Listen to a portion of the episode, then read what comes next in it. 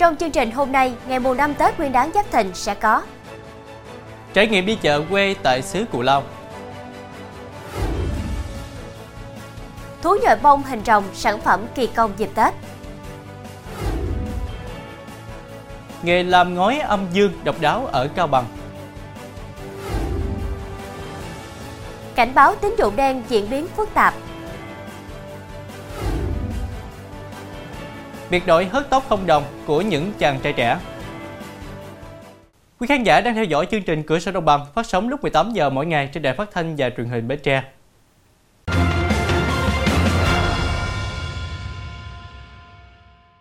Thưa quý vị, du xuân lễ Phật bái Linh Sơn Thánh Mẫu trên đỉnh Bà Đen Linh Thiên, nơi được mệnh danh là nóc nhà Nam Bộ, đã trở thành hành trình tâm linh không thể thiếu với người dân Phật tử phía Nam mỗi dịp đầu năm để khởi đầu một năm mới an yên may mắn. Ngoài ra khi đến đây, du khách còn có thể chiêm ngưỡng những tầng mây khi bồng bềnh, khi tan biến quanh đại tượng Phật Bà Tây Bổ Đà Sơn, tạo nên một không gian vô cùng áo diệu.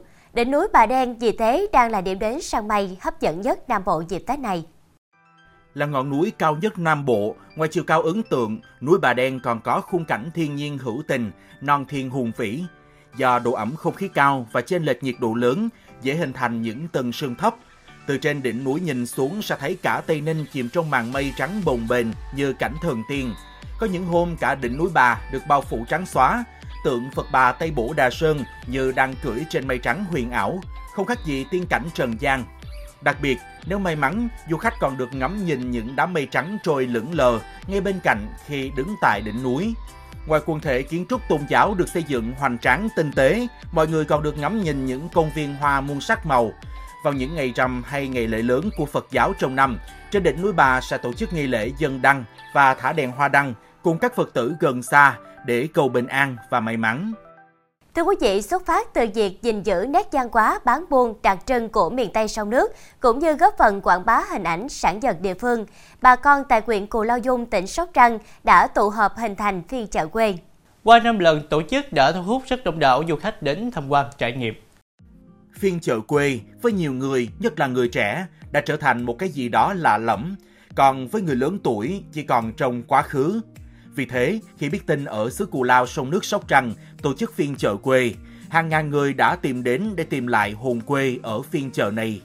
Người đi chợ sẽ được tham gia trải nghiệm các hoạt động như làm bánh, giao lưu văn nghệ. Hàng hóa ở phiên chợ quê Cù Lao là sản phẩm của người dân ở địa phương sản xuất đưa vào bán cho khách hàng. Vị trí được bố trí cho bà con mua bán thuận lợi, đúng như một phiên chợ quê ngày trước, không thu phí. Mỗi phiên chợ thu hút từ 1.000 đến 1.500 khách hàng. Thưa quý vị, nhận thấy triển vọng và đem lại giá trị kinh tế cao từ việc nuôi ốc bươu đen, hộ gia đình anh Nguyễn Văn Sốt, ngụ ấp Tân Hậu A1, xã Tân An, thị xã Tân Châu, tỉnh An Giang, đã mạnh dạn cải tạo những diện tích đất nông nghiệp sản xuất kém hiệu quả sang thực hiện mô hình nuôi ốc bươu đen kết hợp ươm ốc giống. Và bước đầu mô hình đã mang lại giá trị kinh tế cao, góp phần tăng thu nhập cải thiện cuộc sống cho gia đình anh. Trước đây, vợ chồng anh Sốt thuê gần 7 hecta đất làm rẫy ở cồn Thường Thới Tiền tại Đồng Tháp, trồng đủ loại hoa màu, kinh tế cũng chỉ đủ sống, không khá giả gì. Khi dịch bệnh Covid-19 bùng phát, làm rẫy thua lỗ, nên vợ chồng anh trở về quê canh tác vài công đất ruộng sau nhà. Với suy nghĩ phải làm giàu trên chính mảnh đất quê hương mình. Nói là làm, vào cuối năm 2021, qua tìm hiểu trên các trang mạng xã hội, nhận thấy mô hình nuôi ốc bươu đen có nhiều tiềm năng, anh Số quyết định thử nghiệm mô hình nuôi ốc bươu đen thương phẩm, thả 200.000 con ốc giống mua từ nước bạn Campuchia. Tôi nghĩ là chắc có lẽ là mình bằng cái khác mình lỗ còn nhiều hơn nữa, dùng cái này bốn năm chục triệu mình thử thí nghiệm thử coi nó ra sao. Không ngờ những cái cái thí nghiệm đó mà đem đến cái thành công cho tôi là năm nay đó là 2 năm. Ốc bươu đen là loài ưa sạch sẽ, chỉ sống trong môi trường nước sạch, không ô nhiễm, nên nếu không phòng tránh tốt sẽ rất dễ bị nhiễm bệnh. Vì thế khoảng từ 7 đến 10 ngày, anh sốp sẽ thay nước ao một lần, duy trì độ pH từ 7 đến 8%. Sau mỗi vụ sẽ dọn vệ sinh ao nuôi một lần, dùng men vi sinh và vôi để xử lý ao. Sau đó mới bơm nước vào ao nuôi và duy trì mực nước trong ao sâu từ 1 đến 1,5 mét và thả bèo. Vì bèo vừa làm nguồn thức ăn, vừa bảo đảm nhiệt độ ấm vào mùa lạnh và mát vào mùa nắng nóng. Sau hơn 4 tháng thả nuôi, ốc phát triển tốt và bắt đầu đẻ trứng, giúp gia đình anh có thu nhập từ việc bán ốc thương phẩm và ốc giống. Ốc thịt thì mỗi năm nó cũng đem lại cho tôi là cả khoảng 2 tấn, 2 tấn rưỡi là cái giá chót còn cái số còn lại á số còn lại là gầy giống á cũng còn nhiều lắm chứ không phải ít Mô hình nuôi ốc bươu đen của gia đình anh Nguyễn Văn Sốt cho thu nhập khá cao. Thành công từ mô hình nuôi ốc bươu đen đã mở ra hướng đi mới cho người nông dân trong việc đa dạng hóa vật nuôi, tạo việc làm, tăng thu nhập, góp phần thúc đẩy kinh tế địa phương phát triển. Trong phần sau của chương trình, Thú nhồi bông hình rồng sản phẩm kỳ công dịp Tết. cảnh báo tín dụng đen diễn biến phức tạp.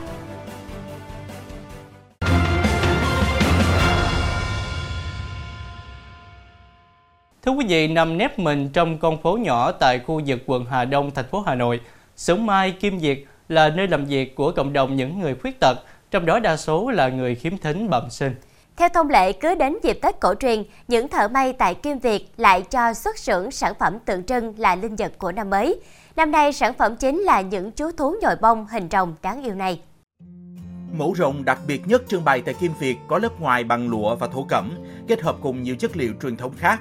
Để tạo hình, nhóm thiết kế đã nghiên cứu, chắc lọc các đường nét, họa tiết rồng trong truyền thống, rồi kết hợp với nhau một cách tinh tế để cho ra một sản phẩm đẹp mắt và đầy tính sáng tạo.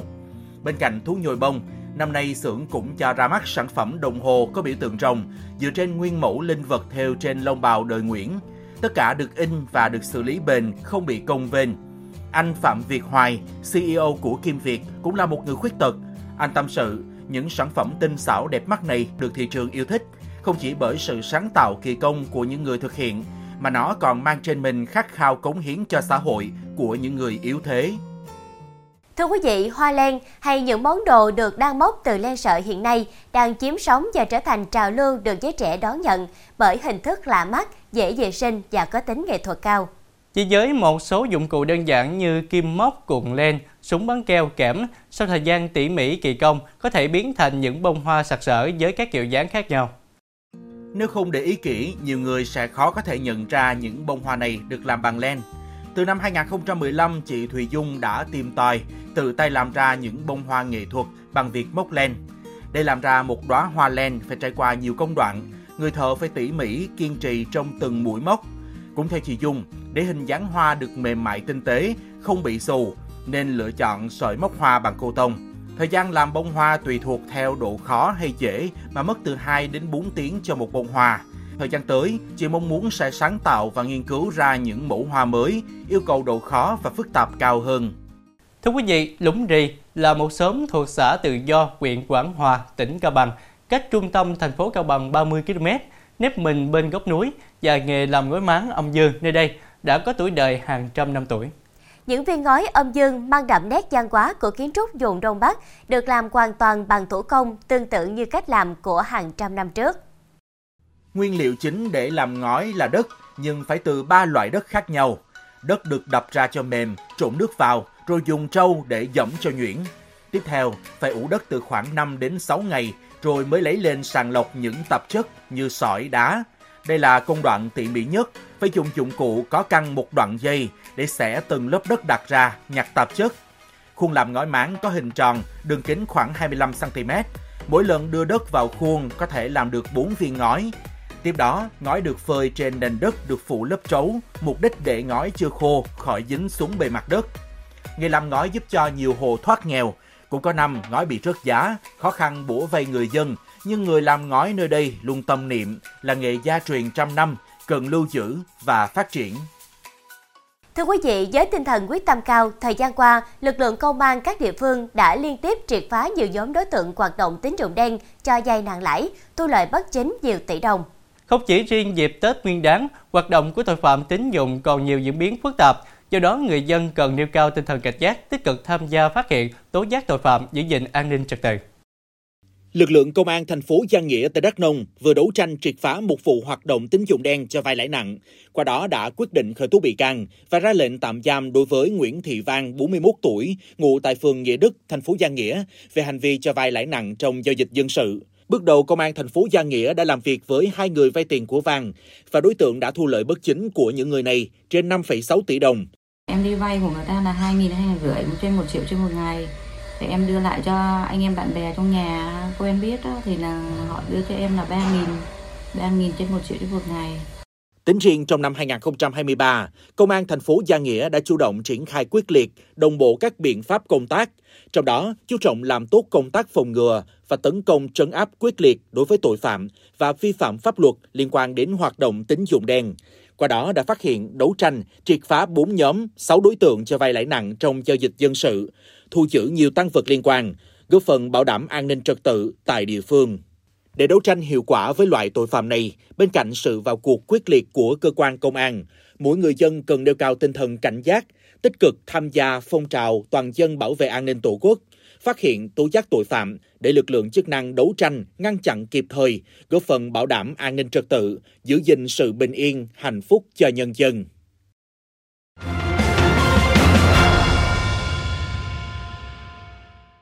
Năm mới, những chuyện không vui chúng ta hãy cùng cho qua và truyền những năng lượng tích cực đến với mọi người đúng không Lan Anh? Điều này là hiển nhiên mà Thanh Nhã, nhưng mà niềm cảm hứng đó vẫn luôn được chương trình Cửa sổ đồng bằng truyền tải liên tục trong năm qua. Và ngay bây giờ chúng ta hãy cùng nhìn lại và lắng động với những câu chuyện ý nghĩa này. Đầu tiên là câu chuyện truyền cảm hứng về nghị lực của chàng trai tí hon trên vùng đất đỏ Ba Gian. Bước sang tuổi 29, chàng trai Nguyễn Thuận Tùng, ngụ tại xã Eahu, huyện Cư Cu In, tỉnh Đắk Lắk, chỉ cao 70cm, nặng 18kg. Đáng nói, từ lúc cất tiếng khóc chào đời đến nay, Tùng chưa một lần đứng dậy và đi trên đôi chân của mình. Bởi di chứng chất độc da cam đã khiến tứ chi của Tùng bị teo tóp và co quắp lại ngay từ khi còn trong bụng mẹ. Không nản lòng những khuyết điểm của bản thân, Tùng đã tự mày mò tập đọc tập viết. Nhờ vậy, Tùng không những nhanh chóng thành thạo các con chữ, con số mà còn thuộc nhiều bài hát khiến nhiều người không khỏi bất ngờ. Năm 2010, Tùng được người thân mua cho một chiếc máy tính sách tay để chàng trai tí hon có điều kiện thỏa mãn niềm đam mê học tập. Với sự nỗ lực không mệt mỏi, không lâu sau, Tùng đã sử dụng thành thạo máy tính và sử dụng công cụ này để thực hiện ước mơ kinh doanh. Tháng 9 năm 2023, Tùng quyết định thành lập công ty trách nhiệm hữu hạn thương mại dịch vụ một thành viên Thuận Tùng do Tùng làm giám đốc, chuyên cung cấp SIM số Viettel, thẻ cào, chuyển tiền, rút tiền từ thẻ ATM. Khi được hỏi về nguyện vọng, Tùng mong muốn sẽ được tham gia các sự kiện dành cho người khuyết tật mà tỉnh nhà tổ chức, từ đó giúp Tùng được sống vui vẻ, hạnh phúc và có động lực vươn lên trong cuộc sống. Thưa quý vị, sau khi theo dõi câu chuyện về hành trình chinh phục ước mơ của chàng trai tí hon này, Lan Anh rất khâm phục ý chí nghị lực của anh. Hy vọng rằng câu chuyện sẽ truyền cảm hứng, giúp những người không may có hoàn cảnh tương tự được tiếp thêm năng lượng tích cực, tự tin vươn lên trong cuộc sống, đạt được những ước mơ của mình. Bên cạnh câu chuyện trên, xung quanh ta vẫn còn những hoạt động ý nghĩa cần được lan tỏa, như tấm lòng nhân ái của các bạn trẻ của tiệm hớt tóc không đồng ở Cần Thơ hay lớp học tiếng Anh không đồng cho trẻ em mờ nông ở Đắk Lắk. Từ lâu, người dân ở quận Ninh Kiều, thành phố Cần Thơ không còn xa lạ với tiệm cắt tóc lưu động với giá không đồng tại nhà văn hóa thiếu nhi quận Ninh Kiều, thành phố Cần Thơ.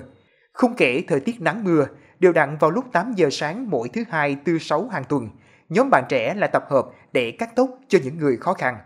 Chỉ với những đồ nghề đơn giản, một vài chiếc túi, hộp đựng bình xịt nước, kéo, tông đờ và một tấm bảng cắt tóc không đồng, vậy mà các bạn đã giúp hàng trăm lượt người, từ người già trẻ nhỏ và người lao động, người bán vé số có được một mái tóc đẹp mà không tốn một chi phí nào. Còn tại Đắk Lắk, do điều kiện học tập tại các vùng sâu, vùng đồng bào dân tộc thiểu số rất thiếu thốn, nên khả năng tiếng Anh của các em học sinh nơi này rất hạn chế. Nhiều em chưa rành tiếng Việt nên tiếp cận tiếng Anh còn khó khăn hơn. Vì vậy, nhiều bạn trẻ ở đây đã cùng nhau mở các lớp dạy tiếng Anh không đồng ngay tại buôn làng. Cứ mỗi chiều thứ ba năm bảy hàng tuần, tại buôn Cua Tác, xã Giang Tàu, huyện Lắc, các em học sinh người mờ nông độ tuổi từ 5 đến 14 tuổi lại đến học tiếng Anh.